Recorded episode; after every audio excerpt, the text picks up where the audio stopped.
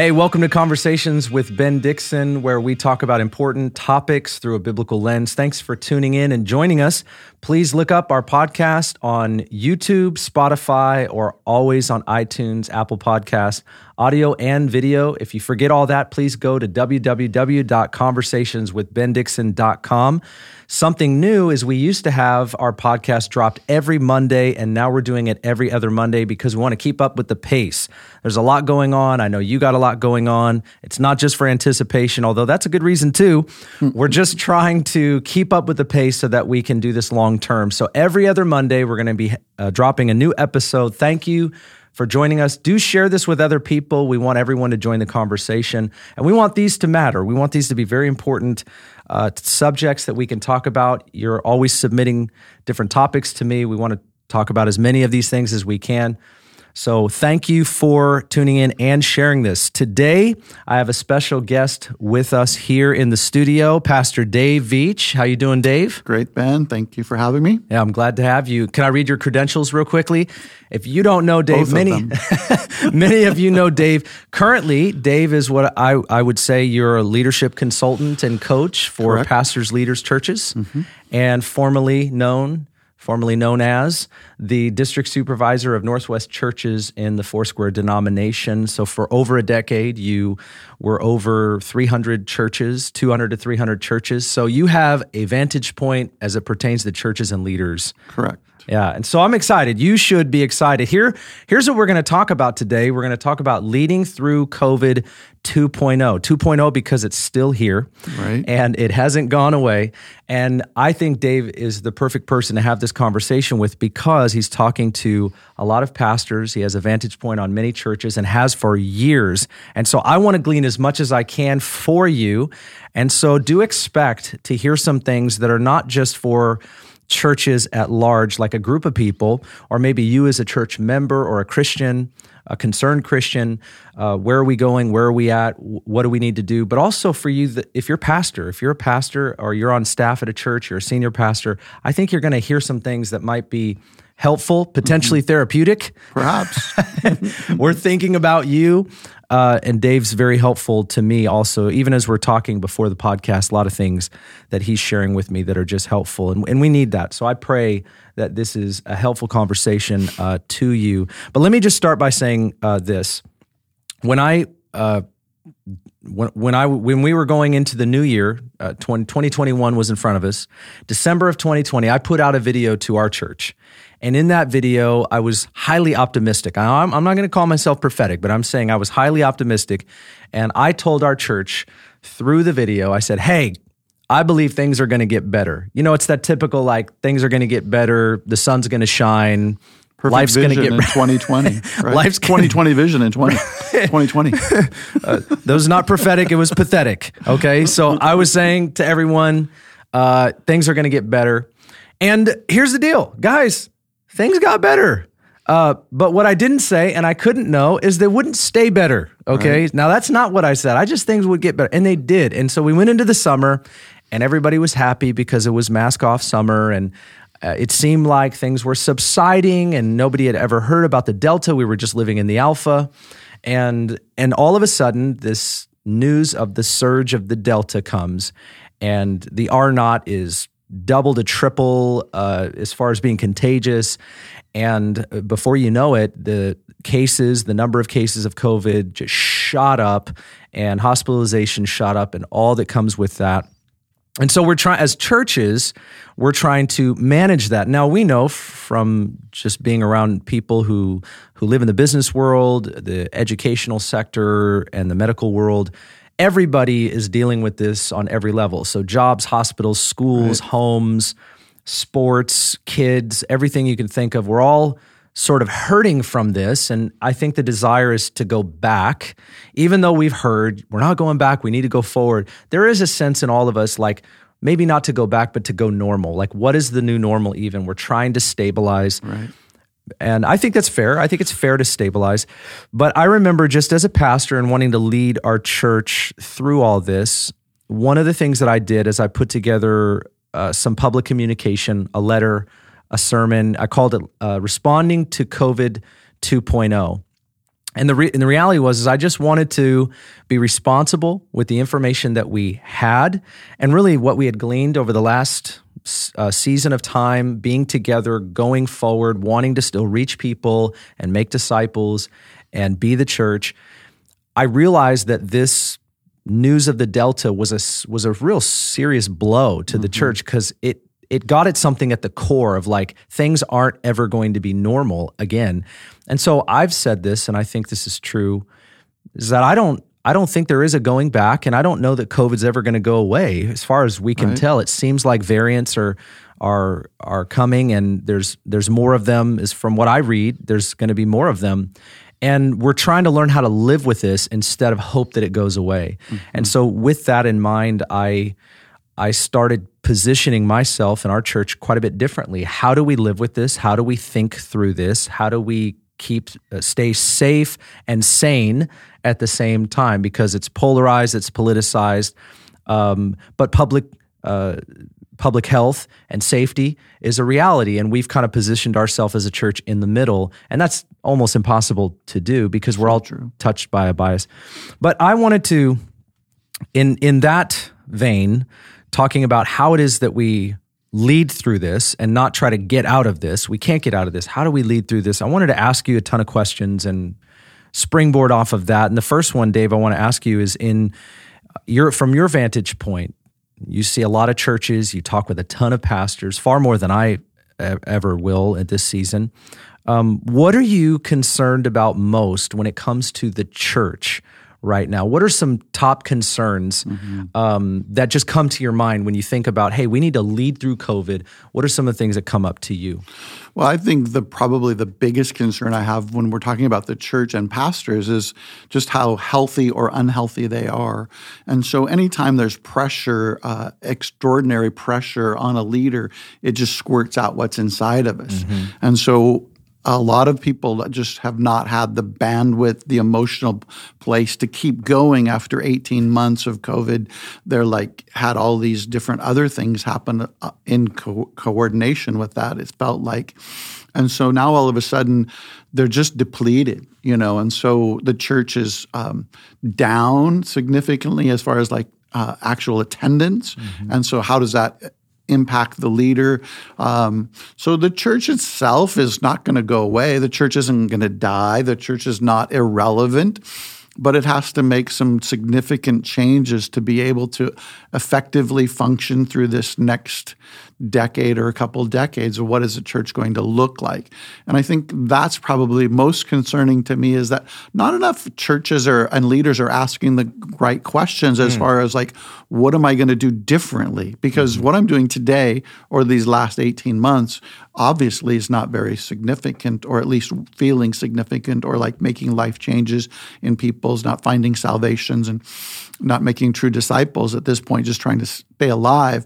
So, what am I going to do differently? And that's probably one of the things that I'm asking leaders the most is, what are you going to do differently? And uh, right. uh, and I'm not hearing very much.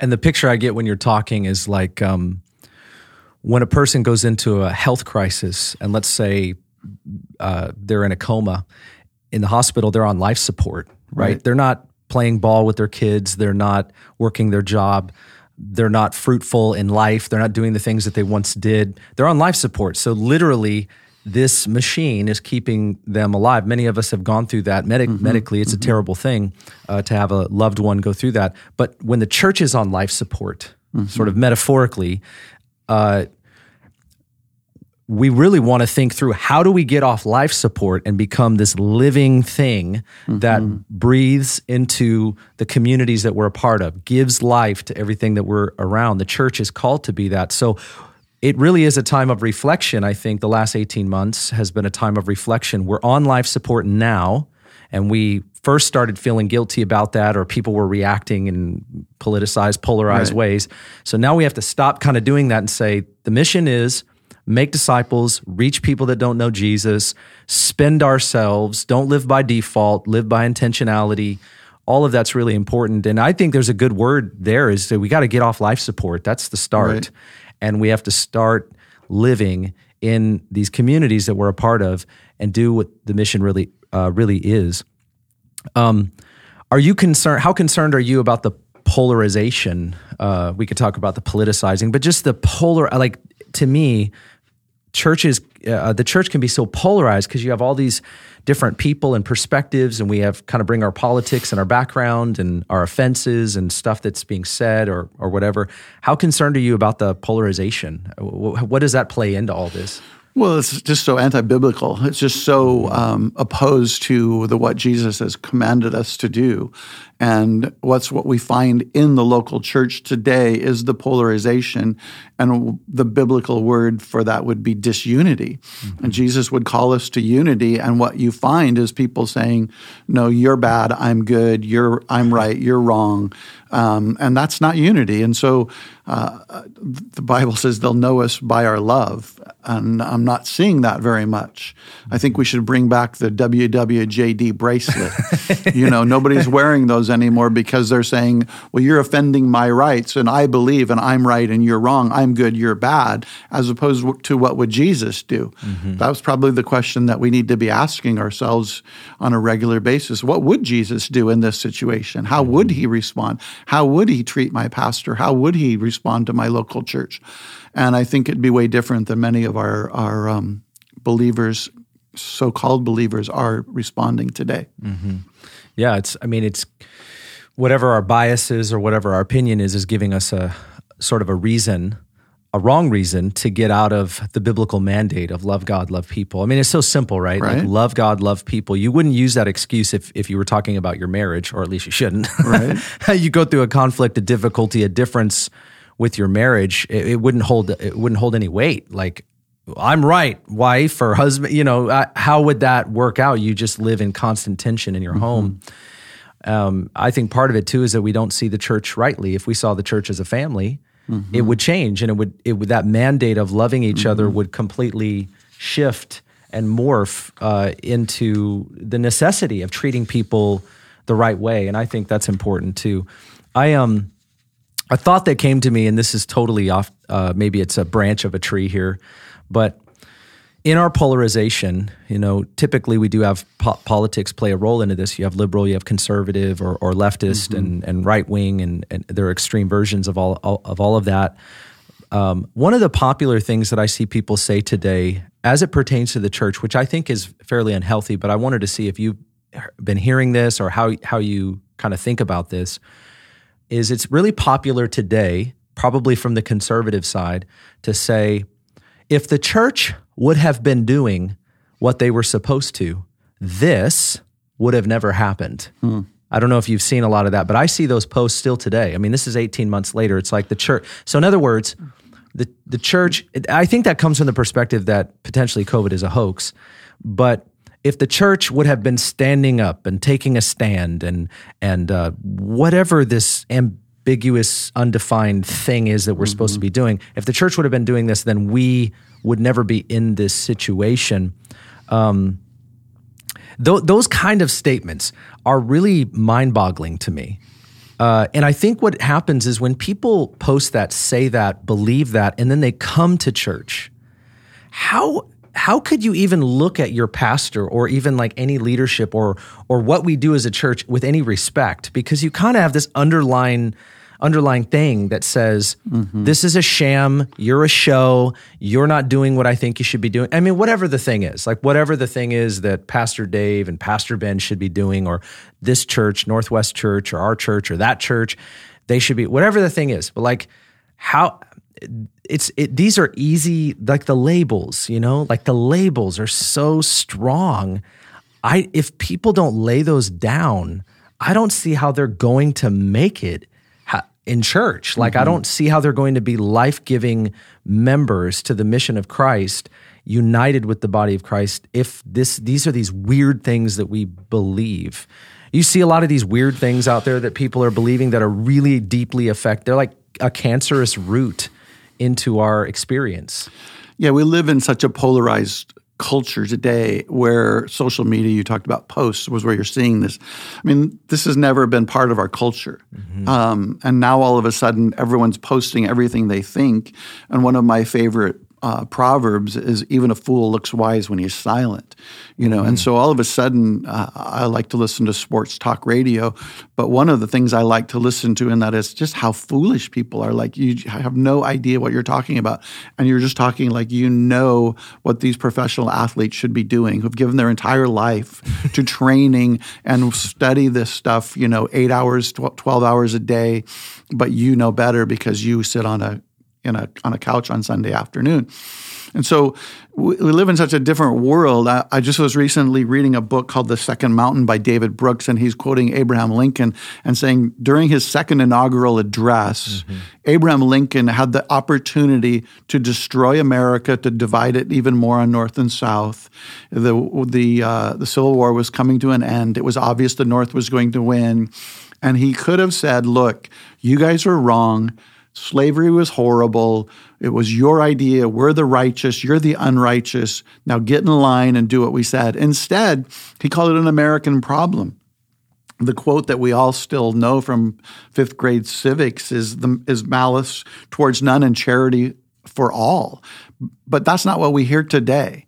What we hear today in social media posts is you know, my side is really, really smart, your side is really stupid. Even in the news, I spend my time going between the left and the right just to see what each other are, other are saying. Mm. And generally, all they're saying is the other side is really, really stupid. Mm-hmm. They're not saying, here's the news. They're saying, this side is really bad. They're saying, this side is really bad. Mm-hmm. And and whether you believe that or not is really irrelevant because all it does is polarize our mm-hmm. country. And so we've taken that part of culture into everything, including the church. And so now it's mm. like my pastor's good, your pastor's bad. Or my pastor said X and therefore it's Y. And so uh, I was talking to the to someone that um, leads a large organization recently and they told me that one email told them that they could no longer follow them as the leader of this organization because they'd gotten the vaccine. They'd never even told people they'd done that. It wasn't even public knowledge. The very next email said, why are, why are we not mandating this for our entire organization? And so here you have people inside the same organization with the exact opposite views, That's right. wanting to know why you as a leader aren't doing what they believe is right, as opposed to what Abe was saying back back then, like, you know what? We're gonna work this together. We're gonna come back together. We're gonna build a nation. And we're not saying that today. We're just saying you're evil, I'm right, and I'm good. And so we have to call people to biblical standards. Mm-hmm. If there's an issue, I think that this has put a big, big, big spotlight on is discipleship. Mm-hmm. Discipleship um, I, I, mean, I, I, grew up in the in the seeker movement. I mean, I was wildly Costal, then got got touched by the seeker movement, and so I was really working hard on getting people to make decisions, and then we would try to get them into a track where they would become uh, devoted followers of Jesus. The problem was it was more focused on decisions and less on discipleship, and so today who is discipling our people is not the church or their or their their biblical reading. They're being discipled by these, the left or the right, mm-hmm. one or mm-hmm. the other. Mm-hmm not in the middle, as opposed to becoming truly devoted followers of Jesus. For example, there's a statistic that I just read from Ed Stetzer, I believe it was in Outreach Magazine, that says we've all heard that 80% of people, Americans, say they're Christians today. We've also recently seen in statistics that only 6% have a biblical worldview. So those 80% that say they're Christians are representing us horribly, I might add, because they're not they don't have a biblical worldview. Mm-hmm. And only of that 80%, only 20% of them believe that the Holy Spirit is even an entity. They actually believe the Holy Spirit is symbolic. Mm. So they don't have a even close to a biblical worldview, let alone knowing God and knowing the Holy Spirit. I mean, how can you know Jesus? How can you be a true Christ follower and not understand that the Holy Spirit lives within you? Mm-hmm. Like that's that's like 101, right? Mm-hmm. But yet 60% of those that, that say they're following Jesus publicly they say that mm. are not even understanding this. And so we have a huge discipleship issue. And I think if there's some things that the church would want to start focusing on is like, what kind of disciples am I making? Right. Instead of what kind of service am I having? Mm-hmm. I think a lot of times we focus on how many people are in the sanctuary, how many nickels and noses, that's what we can count, as opposed to how many disciples have I gone from zero to sending out as a leader, fully mm-hmm. devoted, fully discipled, fully functioning, God following, Jesus loving, Holy Spirit filled disciples that are going to go turn make more disciples. Mm-hmm. But we usually it's just it's really difficult to count, and so we count nickels and noses. That I, I, I get that, but really, what we want to be focusing on is how do we change that from six percent mm-hmm. having a biblical worldview to those people in our in our sphere and that we're creating as followers truly knowing and mm-hmm. understanding who Jesus is. Yeah, discipleship is. I mean, this is the mandate and the mission of Jesus. At our church, we Right. say "lost, saved, disciples made." We're, Right? Um, I think it's you know getting off life support right now is waking up to the mission. Right. That's really what it is. And so a lot of times people are when they say I've woken up, but they're angry because we're polarized, and so hmm. they've woken up to more of a political agenda Right. of wanting to force the Christianizing of a nation. That would be the conservative side, and then Right. the liberal side is like you know. You guys are killing everybody. You have no compassion. You know, it's it, labelism is so strong right now, and I think and again, we all have our views. It's, it's you know, I don't I don't think I've never advocated that people not have views. I just think they have to have a transcendent view, and that is discipleship matters. We need to reach people. Eternity is at stake. It doesn't mean we don't care about the here and now. You can't you can indict me for maybe not focusing on today as much, but the reality is is that we do focus on today, but we also have to focus on tomorrow and what we're doing, why we're doing it, and how that matters in eternity. I think um, the polarizing is real. Just as a pastor, the polarizing is is strong enough. Even if I'm not swayed by it in my own life, it pulls me in because of what I'm trying to lead. Sure. It's pull, it, it pulls me in, and it pulls me in. I would say, just if I were to confess, pulls me in to react to those that are presenting what I would consider more extreme views. So I'm like reacting, and I have to stop myself Mm-hmm. from reacting. Occasionally, as I told our church at our membership meeting, I said, You've watched me bleed sometimes on the stage. Yeah. I try not to. I try to hold it back, but it's like somebody that's been stabbed puts their hand on the wound and tries not and hopes nobody sees the gushing. You know, it's like I'm trying to not bleed right now, but my I'm I'm reacting Right. to the polarization because I'm I realize how destructive that it is, and I too am confronted with the reality that I can't control people and stopping them from what it, what it is that they're involved in or saying or the rhetoric that's that's go, that's going on right now. Pastors are burning out. There's no doubt about that. Churches um, have struggled and suffered through this, and that's terrible because we need the church in the days ahead Right. if we're going to reach the world and the way Jesus called us. So let me ask you this, Dave, as we see pastors burning, uh, some pastors are burning out. May, and maybe you don't know this. I just wanted to say for those that are watching or listening, if you don't know this, uh, churches are suffering and struggling. And under these polarizing labels and the weight of it, and what we're struggling with too as individuals and church members, like pastors are, some of them are burning out. Some of them are not handling this well. And it not because they're just immature. It isn't just because they suck or, or they uh, shouldn't be a pastor or it's, I mean, this is just a lot to deal with right now. So have you ever, as a pastor, you've have, you have a long career and history of pastoring and, and leading churches and overseeing Mm-hmm. churches. Have you ever hit a wall and burnout and struggled through that? And if so, what was that like? Yeah, for me, um, my early 30s um, were pretty dark. Um, I grew up in the, I always say I grew up in the church of the open bottle. That's not like the open door, it was the open bottle. and so, uh, growing up in that church, um, coming to Jesus at 18 in complete brokenness, then it was um, falling in love with Jesus, falling in love with his church, falling in love with the word. And just pray harder, longer, faster. And so, um, you know, I just jumped right in with both feet. Uh, and probably the reason that I was not a very good discipler as a pastor is I was really never discipled. Mm. Uh, for me, it was more a matter of I was just hungry for God. And so I was at everything. It didn't matter what was going on. I was there. And so that's what I told people to do. Just go to small group, go to church, go to every time the doors open, just go, go, go, go. And if you do that, you're going to catch it because that's how I did. And so here I am in the mid 30s, and I'm pastoring this church. I'm up on Whidbey Island. I got 100 people, and, and they don't like me, and I don't like them. And um, it's a great situation. And all of a sudden, one of my closest friends leaves his wife. Um, a special needs baby dies. This is all within one week. One of my staff members was having an affair with one of our missionaries. This is all within one week. And all of a sudden, um, I'm in I'm I'm in literally in the fetal position. And what I learned through that whole situation um, was first of all, there was no such thing as counseling back then. Nobody, I, I, didn't know anybody that did that. I didn't know anybody that, I just didn't know. I mean, you just prayed harder, faster, longer, stronger, spoke in tongues more, whatever it was, you know, worship harder, and that would take care of it. But what the problem was is I was trying to build something. Mm. And every one of those issues that I just related um, was my responsibility in my mind. And so consequently, I was a failure.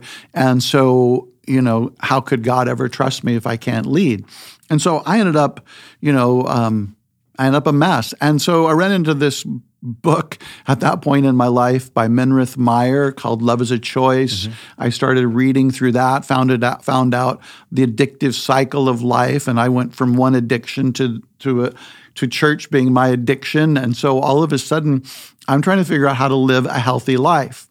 Now the problem with today is now I've worked through all that. I've been through tons of classes and group therapy. I mean, I could go on to on and on all the stuff I've done, but the problem today is now I was leading in a very pastor friendly culture. Mm-hmm. Um, Whidbey Island is very military. It's a lot of middle America. Middle America is who joins the military. Neither coast join the military, generally speaking. Um, these people are God and country. They're coming because they're they're wanting to serve their country. That's where I was serving, right in right off Naval Air Station Whidbey. So they were really easy um, targets, let's say, for the gospel, because mm-hmm. they already had that in their, their DNA. Today, um, and, and pastors were highly respected. Today, we're one of the least respected and, and considered villains to culture. So you have that happening, and then you have the pandemic happening, and then you have social justice and you're you know you're either on that favor that side or you're woke and that's a bad thing you know what i mean like everything in our culture right now has just ratcheted up. Mm-hmm. So if you're in a place where I was when I was hitting the wall as a young leader, and then you have these extra pressures upon you that you didn't even know existed, and all of a sudden they're confronting you, and you're emotionally fragile. You've taken hits.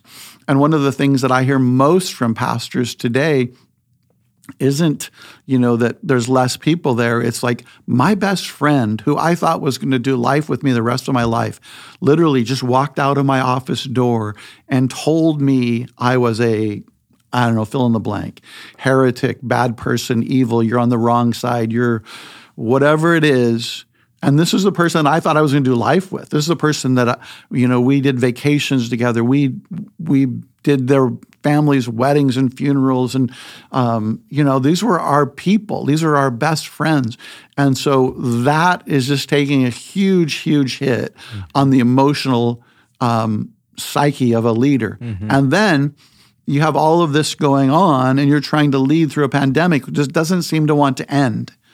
And, and then you're in trouble. It doesn't matter what side. If you say masks, half your church is mad at you. If you say mandate, half your church is mad at you. If you say anything, it doesn't matter about the, the issues that are going on today. And so churches are literally at half of what they were, their finances are down, and they're emotionally uh, diff- they're emotionally in a difficult place. Mm-hmm. And this is not anything new. So I tell my story to say, like, I went through this as a young leader.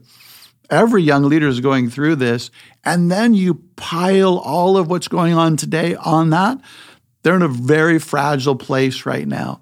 And the emotional health of, of, how they're dealing with this is really the issue. Now, all of that aside doesn't make me alarmed for the church because these are just shakings that always happen. Mm-hmm. You know, these are just things that God is not waking up going like, oh my gosh, social justice is splitting the church. Oh my gosh, there's a pandemic. Oh my gosh, there's, I mean, he's not doing that. He's like, I think that this is the greatest opportunity for the church. Mm-hmm. But so many people are having a difficult time seeing opportunity in the midst of their own personal pain. Mm-hmm. And that's what's causing there to be a breakdown in what could actually be a flourishing. And I'm finding lots of churches that are flourishing, by the way. Mm-hmm. Um, I call it the fat, dumb, and happy people. I mean, I, I, know I know leaders that are just fat, dumb, and happy. That's a bad word. I get it. I'm sorry. Send your emails to ben.dixon. Um, but what At I Mill mean, Creek Foursquare dot yeah, Mill Creek Foursquare. um, but what I mean by that is they're not deterred. They're just like, I'm good. Yeah. And I'll talk to somebody that had the exact same experience on the on the very same Sunday, and because of their emotional depletion, they're just like they're like death by a thousand paper cuts. Mm-hmm. This is like the worst thing has ever happened to me. And they're looking at the exact same situation. One sees opportunity, one sees death. Mm-hmm. And so it's all about what's where's Jesus in the middle of all of this? Mm-hmm. How are you becoming a fully formed disciple? Mm-hmm. How are you looking at Jesus through all of this? Or is this all about you? For right. me, all those messages to me when I crashed were I messages. I was not. I am not. I am, and and I think as a leader, it's I when I came back from that, um, I took a sabbatical and a bunch of other things. When I came back from that, I burned a bunch of different metrics type stuff that I was looking at. I'm just having a relationship with Jesus. If people want to come along, great. If they don't, I get it. my favorite movie, I was telling you, became as good as it gets because it's like, yeah, I wish my church was better too, but like I don't preach that good. I get it. If you want to go, I know a really good preacher down the street. I'll send you down there. If you want really good preaching, if you want great worship, it's over there. If you want to walk with some broken people and find Jesus and help some other broken people uh, into the into the kingdom, then this is a good place for you. And I became okay with that, as opposed to trying to get everybody on board uh, and just not identify with this is who I am. This is my gifts. This is my strengths. This is my weaknesses. I am who I am if you come, you come. If you don't, you don't. And I'm okay with that. When you talk about that, that's really powerful. Not that it's ministering to me as a young pastor at all, not that it speaks to me at all. But I'm just thinking about other, myself, other pastors too, uh, for those that are watching this. And you reach the point of being content in your mm-hmm. relationship with Jesus and your love for people. It just yeah. sounds like a sim- not not like you you were a simpleton, but it sounds like a simplicity. Hundred percent. And there's freedom in that. I can I can hear it. I can hear it. I can sense it in in your in the story.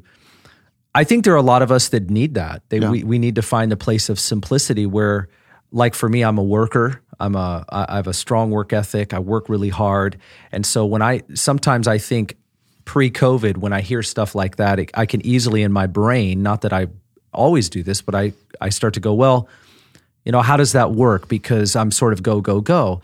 But the reality is, is you're sort of changing focuses. You're not right. stopping who you are, but you're just saying, look, building the church is God's business. Right. I have to be faithful to steward some of these decisions and physical realities, but I have to have the proper focus. For the person out here that's pastoring a church or as a pastor on staff at a church, how do they get to a place of contentment? What's a step that they can take or some steps that they can take? I'm just thinking about somebody that's like, man, I really need to get to a place of simplicity that doesn't mean I'm not a, a working hard. What is that? What do you think they could do? Well, for me, it was spending a lot of time in things like soul formation, mm-hmm. understanding um, it is well with my soul. For me, it was um, getting the focus off of myself Amen. and what I am building. For me, it was um, taking the monastic. I mean, to some people, that's a really horrible thing because of the theology behind that. But understand that that was our only theology for how many centuries or decades. Um, and and the quietness before the Lord as opposed to, and I, I got saved right into Pentecost. So for me, everything was always louder, faster, stronger, more, bigger. I mean, that's just Pentecost, right? Like we just go to the altar and pray harder and speak in tongues louder. And, and I believe in all that. But I, I never had a time for solitude. Mm-hmm. I never had a time to self care. I never had a time for recreation. Um, those things were actually thought of in my mindset early on in my first couple of decades as a believer, as a leader, as lazy, slothful, um, not really kingdom focused. Mm-hmm. And what I try to explain to leaders all the time is no, you are the gift. You are the reason that the church exists in the form that it does today because without you, that leader would not be there. This program would not be happening. That would not be happening. Mm-hmm. And so taking care of yourself is really, really important. And boomers, generally speaking, were workaholics. I mean, we all are trying to get our father's approval. Um, my dad was a college football player, then he married a skinny cheerleader. I got those genes. So, you know, like I didn't get my dad's football genes. Like, what the heck? Why, why the, you know, so I'm trying to be a great football player, but I'm, I'm five nine nine, a buck 40 in high school. That didn't do really good, except for I grew up in a tiny little town Ephrata, Washington. Shout out to the Mighty Tigers. But you could actually get on the field in Ephrata at 140 pounds, where, you know, over here you you just get killed. you know, some big boy You'd would get off the field. You would get, get, taken off the field in a stretcher. And so, um, so those, so I was trying to build those things, but those are all things that we all deal with. This isn't just a pastoral thing. This isn't, this is normal life stuff. Mm-hmm. This is what we have to figure out as a human being and our identity and who's it formed in. Mm-hmm. And so as a leader, the biggest problem I think with being a pastor is it's the only profession I know that your heart is always on display. Mm-hmm. You talked about bleeding out in front of your people. Mm-hmm what if I'm a mailman? They don't care if I'm bleeding out. If I'm a truck driver, they don't care. I mean, it doesn't pick a profession. If I'm a school teacher, it doesn't really matter. And people are judging you every day by what comes out of your mouth. What comes out of your mouth is what's in your heart. That's right. And so everything we do is based upon whether our heart is being transformed into the image of Jesus and we're allowing the Holy Spirit to do his work within us. And we would never say we're not. We would always be trying to do our best. But I think that very word trying is where we get in trouble as opposed to allowing mm-hmm. God to do his mm. um, his work within me. For me, like I'm a C student, I'm an average speaker, um, I'm not the sharpest knife in the drawer, and all of a sudden I would just see myself being put into places I didn't belong particularly after years, years and years. And some of the things that we did, my wife and I, um, we served in the most backwoods, dark places, and that's where character was developed. Mm. And I don't think oftentimes that we put enough stock in character development because what's going to come out of you and what came out of me, if it was in a large stage, if you saw what came out of me when I was bleeding, you would never want to follow me. And then little by little, that character is built out in smaller groups to where I can stand in front of people and have character and have peace and have the joy of the Lord. Um, and I think that a lot of times we miss that. Mm-hmm. And people don't finish well. They, they say now at 64 years old, they say four out of five pastors don't finish well. Wow. You know, well, that's really difficult when you're a young leader to look at that stat and go, wow, that's my future. It's more difficult at 64 when those four are your friends. Mm-hmm. I have names and faces wow. and stories. And what is the difference? Well, I think the difference is always the heart. Mm-hmm. It's always how we respond to things that happen to us. Mm-hmm. We don't oftentimes get a choice in what's going to happen today. Someone could walk into your office and say, Ben, you're the worst forever, and you're going to have that bleeding out situation. But you can choose in those painful situations to get bitter, and I hate to do this, or better. Um, but the truth is, that's really it. It's our heart on display in front of people. And there's nothing worse in my mind than listening to a preacher just preach biblical context without any heart. I hate that. Yeah, amen. So for me, I'm looking, I want to see in your heart. Mm-hmm. I made a living just processing my heart in front of a congregation on a tiny island for years. And it wasn't pretty. It wasn't like it was a good heart. It was like, this is the evil I'm dealing with today. I think a lot of times as pastors, we're trying to, to tell them how great we are as opposed to how broken we are. Mm. People want to follow broken people that are being redeemed. They don't want to follow perfect people because they know they can't get there. Mm-hmm. That's true. I, you know, I'm just processing a lot of what you're saying. I'm thinking about uh, this idea of con- of contentment. I mean, obviously, Paul talks about it from a point of being content in all things, like whether you know I had a lot or I had a little uh, when it comes to possessions or finances. But I think the truth is being content in the journey that you're in with God for pastors and for leaders um, not trying to be somebody, but being good with who you are before God. And you're in a sanctification process, like you're growing and you have to have a license to grow. I know I'm not everything I should be and could be and want to be, um, but I'm content that I'm taking steps and He's helping me to be better and He's helping me to be stronger, not just for you. I'm not doing it just for you, but I'm doing it because I want to love the Lord and I'm a son before God. And that's vital and and important. And I appreciate the fact that you're just talking about how, like, sometimes I think people don't realize that the pastorate um, is is so unique.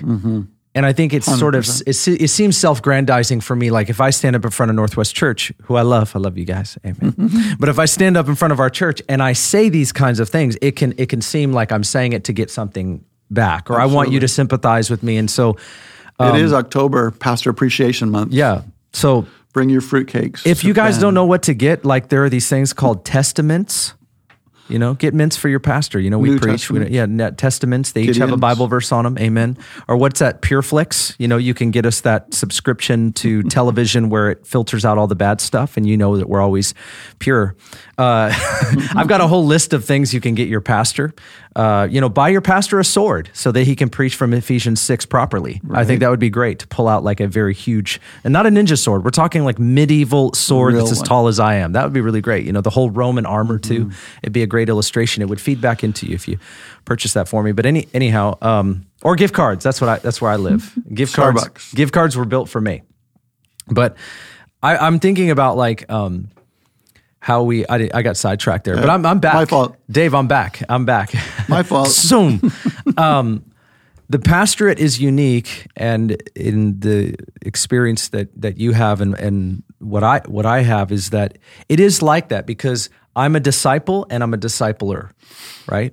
I'm a learner of Jesus, and then I'm one who's helping people learn of Jesus, and I'm doing that publicly. I'm doing I facilitate this organized, larger organized um, church because of how many people we have. It's less organic and more organized. Now we we want it to grow organically, Sure. but the larger the church, the more organized it needs it needs to be. And so it's easy to kind of pick off a lot of things that are um, systemically or systematically wrong uh, because you just got a ton of people here, right? And so the pastor does kind of get blamed for a lot of those things. I can remember wasn't that long ago where we let go of one of our programs and I got an email from somebody. And if you're watching, you know, you're watching.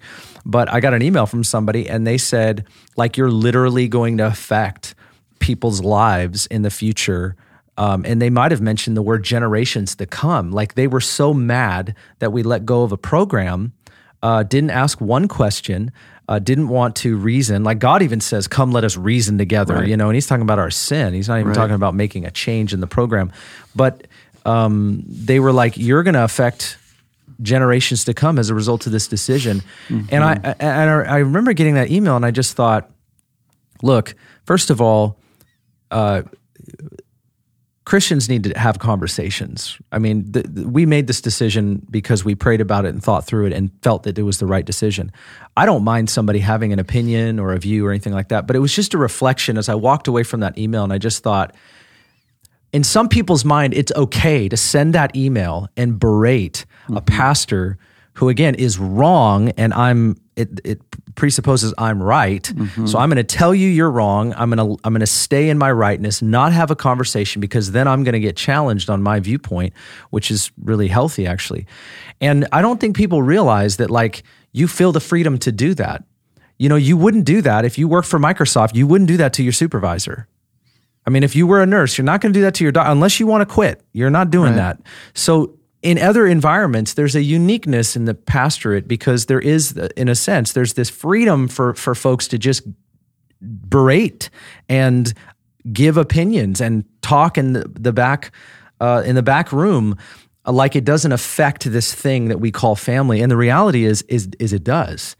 And something that i think is is important and and i think you you hit this but i just want to say it uh, i want to say it the way i'm thinking it is that there's a passage that says if you strike strike the shepherd and the sheep scatter Yeah.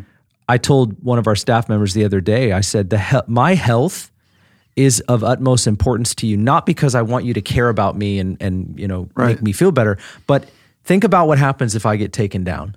100%. We've got a couple thousand people at our church. Think about what happens. So there could be this idea, well, we'll bring in a better pastor. Yeah. And 60% of the people will leave just based on church wound alone. Just just because of the wound, people will like it this what what God has built over 43 years in our church.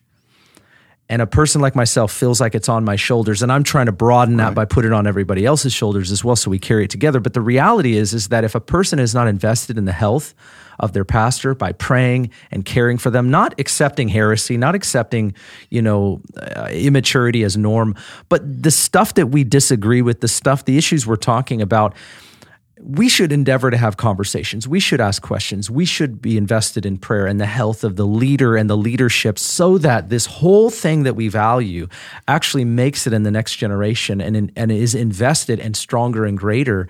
And I think it's an interesting reflection is that some people know that and some people don't know that. Some people don't realize like an email is bl- is the one out of 10 that's blasting and making things worse. Is providing a context uh, for for toxicity in a person. Like how many emails can you get? How many messages can you get? How many conversations can you get where you're the bad guy until it actually starts to affect you? Not very many. Um, not very many because we take those to bed with us at night, and that's what we roll around in the in the sheets instead of sleeping with. Um, with is we're thinking about those thoughts or we're replaying them over in our mind. And the problem with emails, social media, text, any of those kinds is that communication is very very limited because you're not seeing the person like we're looking at each other right now, we know how the other person is responding. We add re- reflection, inflection, um, anger. We add disappointment, all those kinds of things whenever we read any uh, any of those kinds of, of messages, and so. And so you're absolutely accurate. Those things take a toll on the leader, and the leader is incredibly important. And I think the biggest message when I'm talking to pastors, coaching right now is what I'm doing, um, which was my favorite part of supervising. Now I'm just doing that on a full time, well, kind of full time basis, um, is asking them how they're caring for themselves. And the responses are not good because it's not a mindset for the average, particularly younger pastor. I know that when I hit the wall, self care would never have been an issue that I would have thought of. It was just never something that was talked about. Was never something I thought about. I, I would it would have been selfish for me. Um, sabbaticals. I took the very first one in the entire Northwest District. To my knowledge, I went to my supervisor. I had this plan. And they simply looked at it and said, like, that's a great idea. I should have done that at some point in my life. Well, I didn't do it because I wanted to. I did it because I was a wreck. And if I stood up in front of my people, I would just start crying. And I and I didn't know why. And so like I had to figure out what's wrong with me. How am I going to do this? Can I do this? And so the pastor is the gift. It- it's not your enemy. He's not the person that's on the wrong side. Um, Abe Lincoln would want you to know it's uh, charity towards all, even your leader. And so I think that the thing that I'm always asking leaders when I'm coaching them is what are you doing to care for yourself? Mm-hmm. What are you what's your Sabbath routine? What's your exercise routine? What's your what's your date life with your wife like? What's your vacations like? Mm-hmm. Um, and you, those things like very self-serving they're not. Mm-hmm. If you don't have a healthy pastor, you don't have a healthy church. Ask me how I know. I've been to them. And and the pastor just bleeds out into his congregation or in my situation when I was trying to do everything myself. It was anger. I was beating the sheep to try to get them in line. Mm. Uh, and I didn't realize that, but I was raised by uh, my dad, I describe as a Vince Lombardi wannabe. He was a football coach. And I think of my dad uh, he had the high and tight haircut. He reminded me, just reminds me of Vince Lombardi. Vince Lombardi is a very, very tough guy, and that was my dad. And so that was the reflection of who I was. I wasn't trying to be that; it just was what was natural. And so, you know, uh, when the wind sprints come, you yell and say, "Get in line, let's go!" You know, suck it up.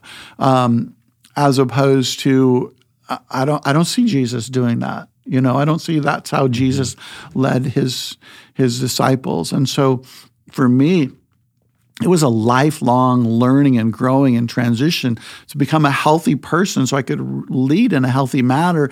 And it wasn't about trying to to vindicate me. Mm-hmm. It wasn't about trying to justify my leadership or say, look, I really am okay. I really can do this. I really, you know, all you people said I w- I wasn't very good, but no, look, look, God's doing something good in my life. It's because I'm good. No, it's not. It's because of what He did on the cross. Mm-hmm. I even have the opportunity or the right to talk about these things.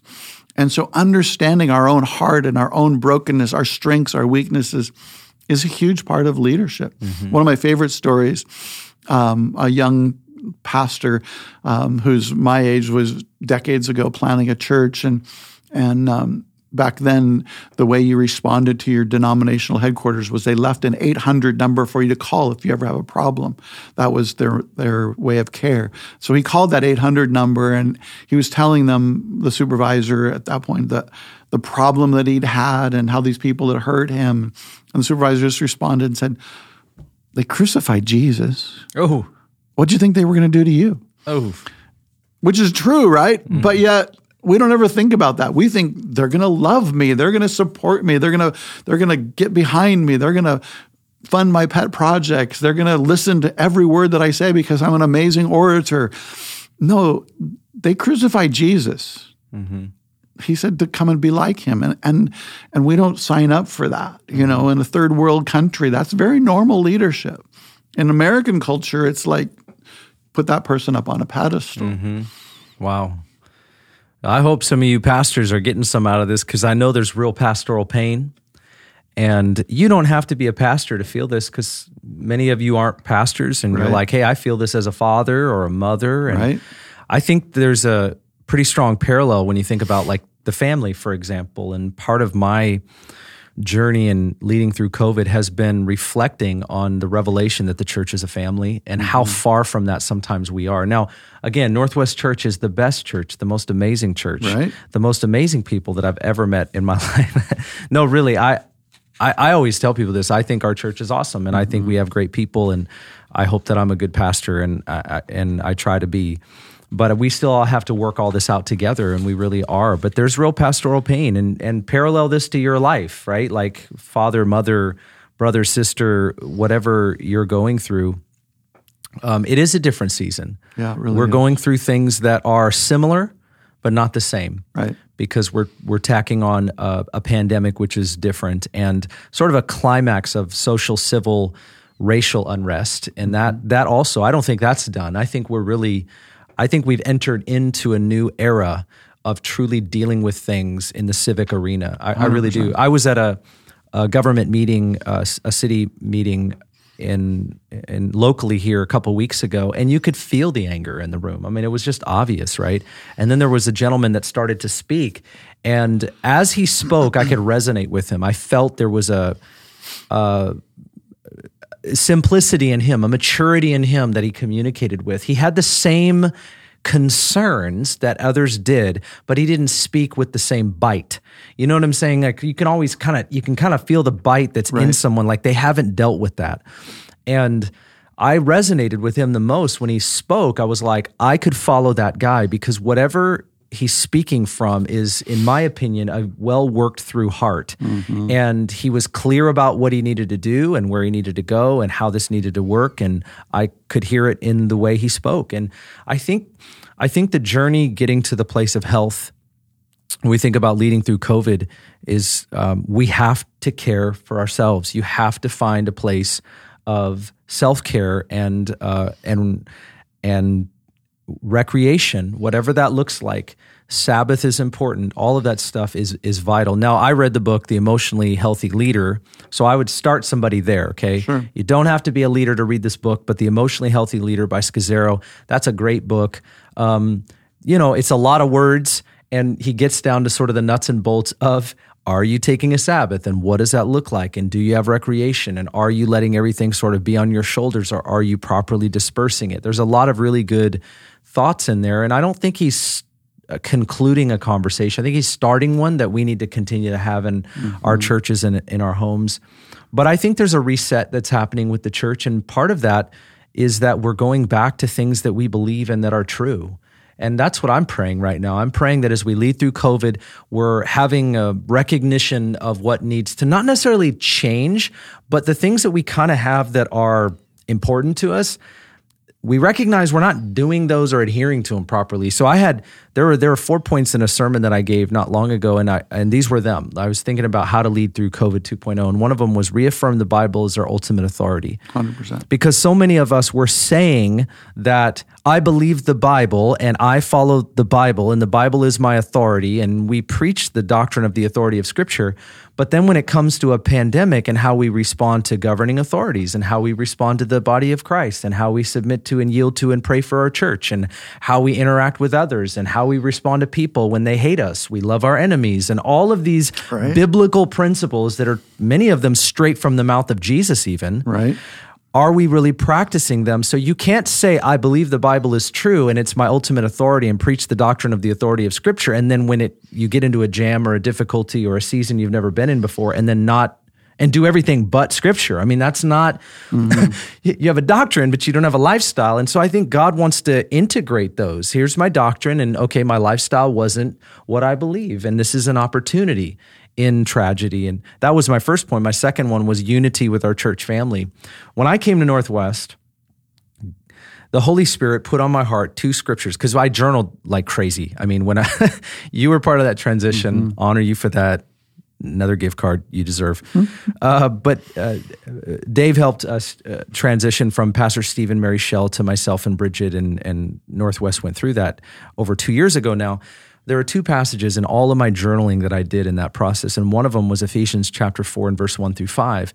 And one of the pa- one of the points that Paul makes, I mean, the whole thing is about unity, but he actually says, "Preserve the unity uh, of the Spirit through the bond of peace." Right. And I thought through that, preserve the unity of the Spirit through the bond of peace. So I was so the statement that I would make is the Holy Spirit produces unity in God's family. We preserve it.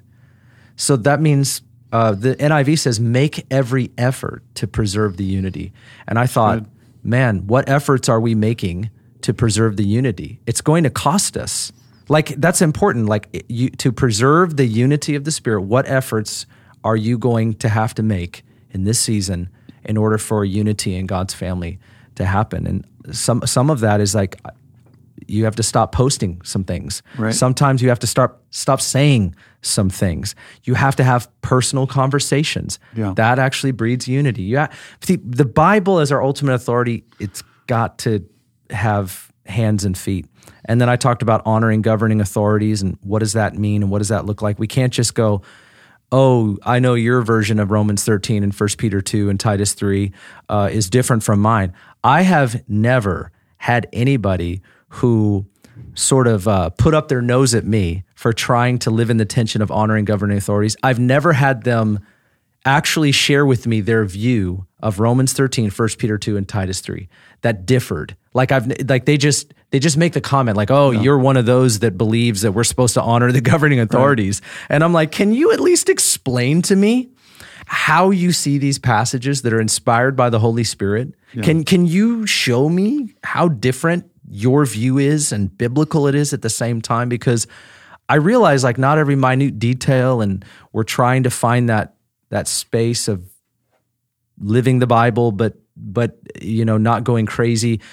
I've just never had a person that supposedly disagreed ever give me a different interpretation of that. So that was interesting. And anyways, my fourth and final point was and let me ask you about this. This is where I'm going. You didn't know I gave you four points of a sermon. It is on YouTube. It is on podcast. You can listen to it. I'm not saying it's great. I'm an average preacher. The fourth point is lead our families well. And this to me was like uh, uh, a huge issue. So my wife and I, the the goal for us is to be on the same page. Like we're on the same page about mandates and vaccines and um, how what we talk to our kids about and how we're asking our children to be thinking and praying about this and what we're learning and listening to in this season, what we're not listening to in this season. So one of our principles in COVID leading through it has been we need to be on the same page. Yeah. I highly recommend to lead your family well like you uh, married couples have to be on the same page. If you're not, you need to pray through that and it might take a while. I'm not saying it happens overnight. But also how we're leading our children um, they're looking up to how we're responding right now.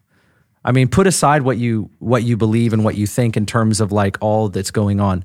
Your kids are watching what you're doing. Right.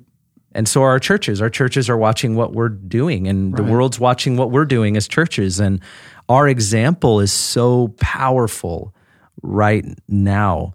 And so when we're thinking about Dave just leading through COVID, what do you think some of the challenges are for us um, whether we talk about families or we talk about churches, how do we come to unity? Like, how do we, because this is one of the points that I made in my sermon, how do we breed a type of unity that we see in the Bible, but is maybe not always seen in the church today? How do we get there? What are steps yeah, that we can take? It's really an interesting conversation. Um, you know, I grew up, like we talked about, the 90s. Um, and there was formulaic ways to do that in Christianity, how to have a family altar, how to do all these different things.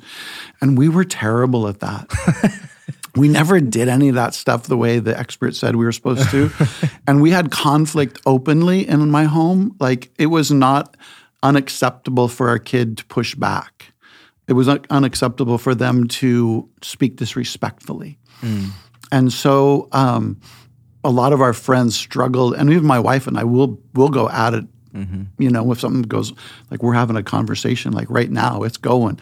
Um, so we try to not be like publicly yelling at each other. We don't raise our voices, right, dear? Um, and so those kinds of things are really, really interesting because y- what your kids will will learn from you is caught. It's not taught. Amen.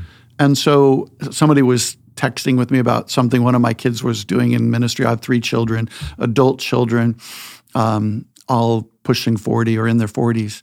And I, I told this person, I said, my kids ter- currently, they do what they saw me di- do and what they're in reaction to what they saw me do. Oh, yeah, well. They do them both. And so they just do things automatically. I am attending our son Kyle's church. It's an hour and one minute away from our home uh, up north. We go there every Sunday that we're not speaking or doing something different. And um, and they close the service exactly in something that I said all the time, which I kind of think is silly now, but they do it, and uh, and because it was caught, it wasn't taught, mm-hmm. and and some of my kids are doing things that I would never do because um, because they're in reaction to certain things. And I think deconstruction, a lot of what's happening with deconstruction with younger leaders is because they never had the opportunity to have that conversation with their folks. They were mm. told this is the way it is, and now they're going like, really? As opposed to, well, let's have that conversation. All of our children had an experience with Jesus outside of our home. Mm-hmm. All of our children uh, were discipled by someone other than me. All of our children, um, when they're growing up, um, messed up, and and our congregation would come and rat on rat them out, and you know they were doing such and such in the church, and I'm like, oh, that's nothing. You should see what they did at home, uh, you know, because they're always trying to put the pastor's kid in this glass bowl and you know knock on it, and kind of like you're at the Defiant Zoo. Um, and we just never allowed that. And so mm-hmm. things are caught. And so having those conversations and being able to disagree and be able to have communication I think keeps people from having to later blog about how jacked up things were. Mm-hmm. Um, and so I encourage people to have discussion, which is I think one of the most difficult things about social media right now is mm-hmm. you just puke on a page and everybody thinks you're so amazing. Like you're not. You're saying the junk that's in your heart as opposed to processing with someone. That's great. That's a great And I point. think that communication, these emails that pastors are getting and, and getting skewered on the way out the door, if someone were to sit down with them, they would never say the things that they say in No, an it's true. email. They would never treat somebody that disrespectfully face to face, generally speaking. Never is a strong word, I get it. So, having conversations about what I agree with, what I disagree with, people will say, like, well, I disagree with that. And I said, like, you know, I disagree with myself a lot of times. Mm-hmm. I, I I get it. It's not it's not that we have this perfect family. And I think a lot of times in, in American Christianity, it's putting the little stickers on the back of our minivan saying, you know, these are how many we have and we're all good and everything's great and we dress nice. And I love uh, Maverick City's, you know, uh, uh, polo shirt and khaki pants, you know, put up a fight. But but Mama was right, you know, that whole lyrics and that song I love because that's how we raised our kids as well. But they had an opportunity to push. And I, I don't like disrespect. I think a lot of times today, parents are not allowing them to push, they're allowing them to steamroll them. So mm. they don't have any boundary whatsoever. And they think that's open communication. That's not open communication, that's disrespect. Mm-hmm. That's disunity. Mm-hmm. So, learning that balance, we all want our kids, we want to shoot them like an arrow into the kingdom. But I'm telling you right now, it's teaching them how to make good decisions. Mm-hmm. It's not keeping them away from evil. Evil's everywhere, mm-hmm. it's in your heart, it's in their heart. Watch a two year old. Mm-hmm. Evil is in the heart of the human. It's not whether you let them go to public school or, or not, or private school. I ran both of them. I was formerly a teacher and I ran a public, or I worked in a public school and I ran a Christian school. I sent my kids to public school because the Christian school wasn't producing Jesus followers. Mm-hmm. It was producing angry religious. I'm not doing that. That's awful. And I was running it.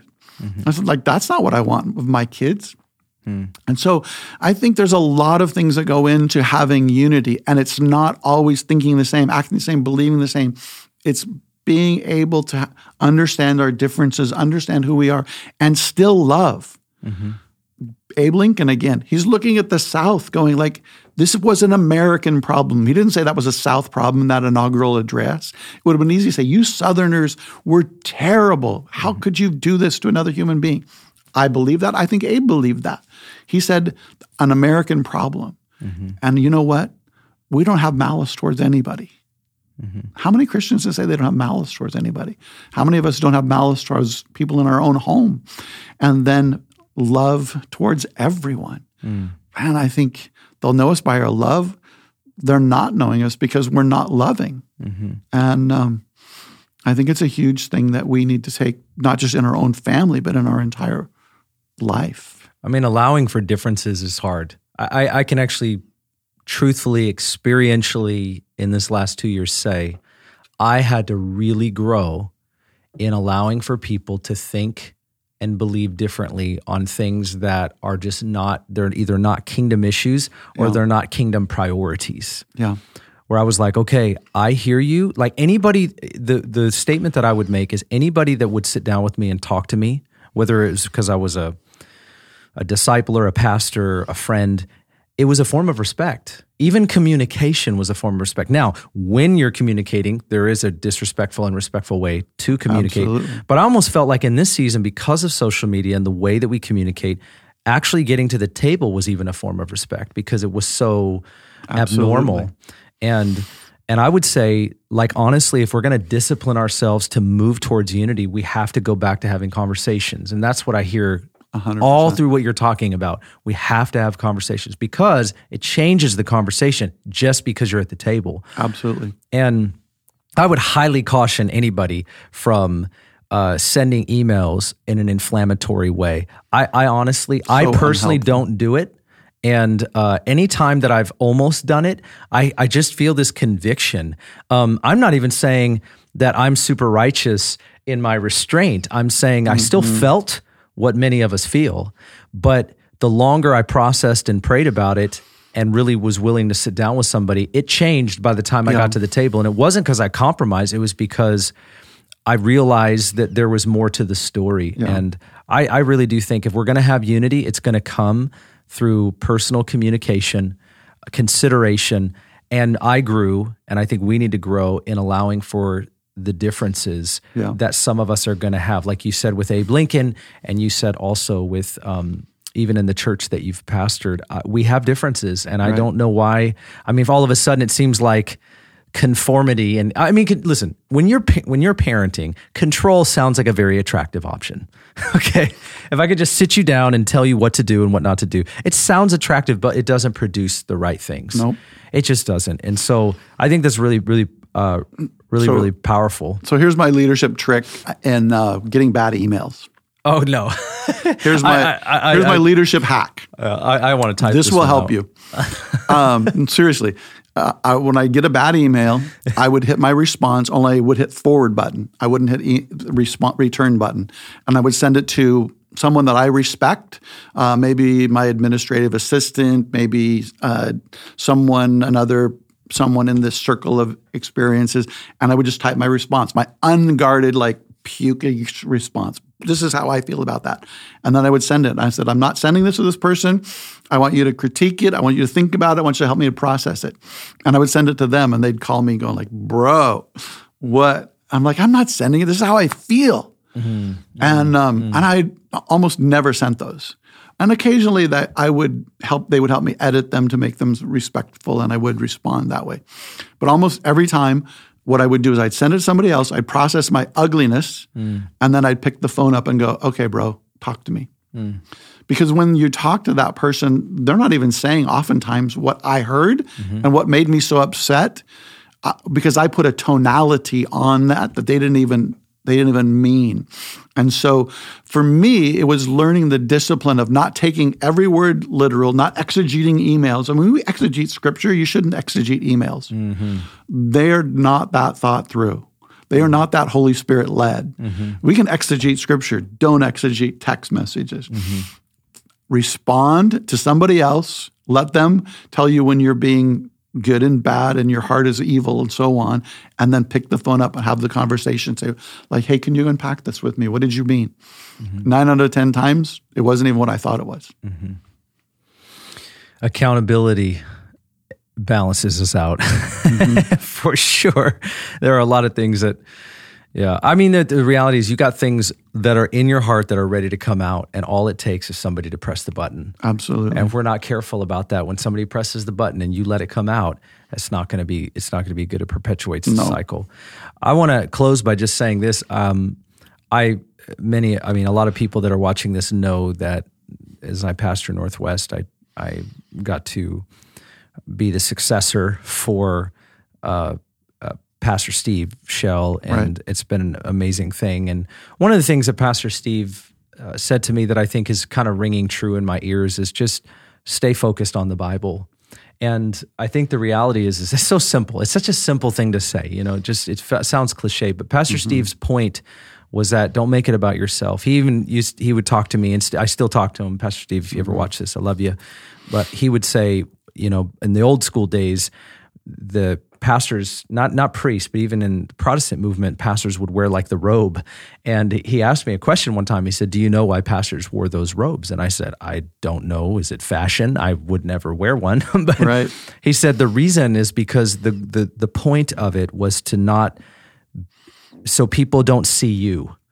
That, that hmm? so like it's not like it's not about your clothes, Right. And that was originally, I mean, it became religious later, but it was about not seeing your clothes, not seeing how fancy you were. Right. The robe was to hide yourself and to just put forth God's word. And I never thought about that before. And as we were talking about it, one of the things he would just say is that particularly in the pandemic, is he said, Look, nothing has changed in terms of what you need to do. You need to preach the, the Bible, stay true to the Bible, give the interpretation of the Bible. And, uh, and seek to live the Bible. And I was really encouraged by that, particularly in this season, because that really is what all of us need to do. We need to, what does the Bible say? How do we live it? Um, I think we need to live authentically and honestly and openly. Um, and I think as the church comes into unity and we think about the future and leading through COVID, ultimately, we've got to really go after this mission. I mean, really, I mean, at the end of the day, our life is going to be over and we're really going to give an account um, for the way we lived our life and ultimately the faithfulness to Jesus. And I want us to be that way. I know you're passionate about the mission of Christ, of not only seeing the lost saved, but seeing disciples made. Mm-hmm. And I think if we're asking the question, Am I really making true and lasting disciples? It stops a lot of our anger and social media posts and blaming other people. Absolutely. One of the best things a person can do when they're frustrated, angry, upset is to find someone that doesn't know anything as a Christian and teach them how to read the Bible, teach right. them how to think about their life before Christ. It really resets you. And you're like, wow, I'm talking to somebody that doesn't know the story of Daniel in the lion's den. And now you have to go back to your basics and the roots of your Christian faith and say, how do I help this person know something when they know nothing?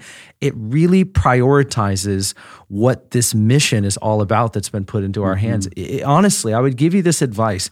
If you're really struggling with this season, find a person that doesn't know the Lord very well, doesn't know the Bible very well, doesn't know the Christian faith very well, and start to disciple them and watch how it starts to shift your heart into making sure that you're helping someone become all that they can be in Christ.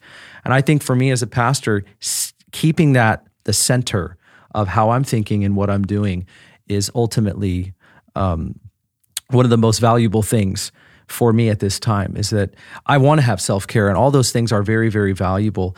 Um, but I think just as the church, we've got to make sure that uh, we're not just uh, you know trying to create some utopia where I don't ever have to deal with problems and difficulties. Like COVID's probably here to stay. Yeah. I mean, and if it's not COVID, it's something else. Things yeah. are going to come. You you shared a bunch about stuff that you've dealt with in the past. COVID is different, but it's similar. Mm-hmm. Tragedy, trial, problems, difficulties, viruses, health concerns.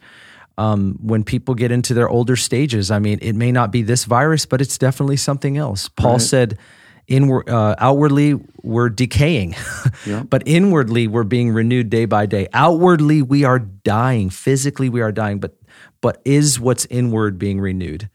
And that's what he talked about. Inwardly, we're being renewed day by day. And that's what I pray for all of us so that the church can be healthy, that we can be healthy, and we can lead well through this, whether it's our families or our church. And I encourage you, those that are watching and listening today, mm-hmm. Dave's got an interesting uh, vantage point that I like to glean from. I pray, and I know you have gleaned from this. I want to bring him back. Let's bring him back. and thanks for uh, joining us today. And uh, we come back? 100%. He's coming back. This is his second time. Three is the charm. We're going to go past three.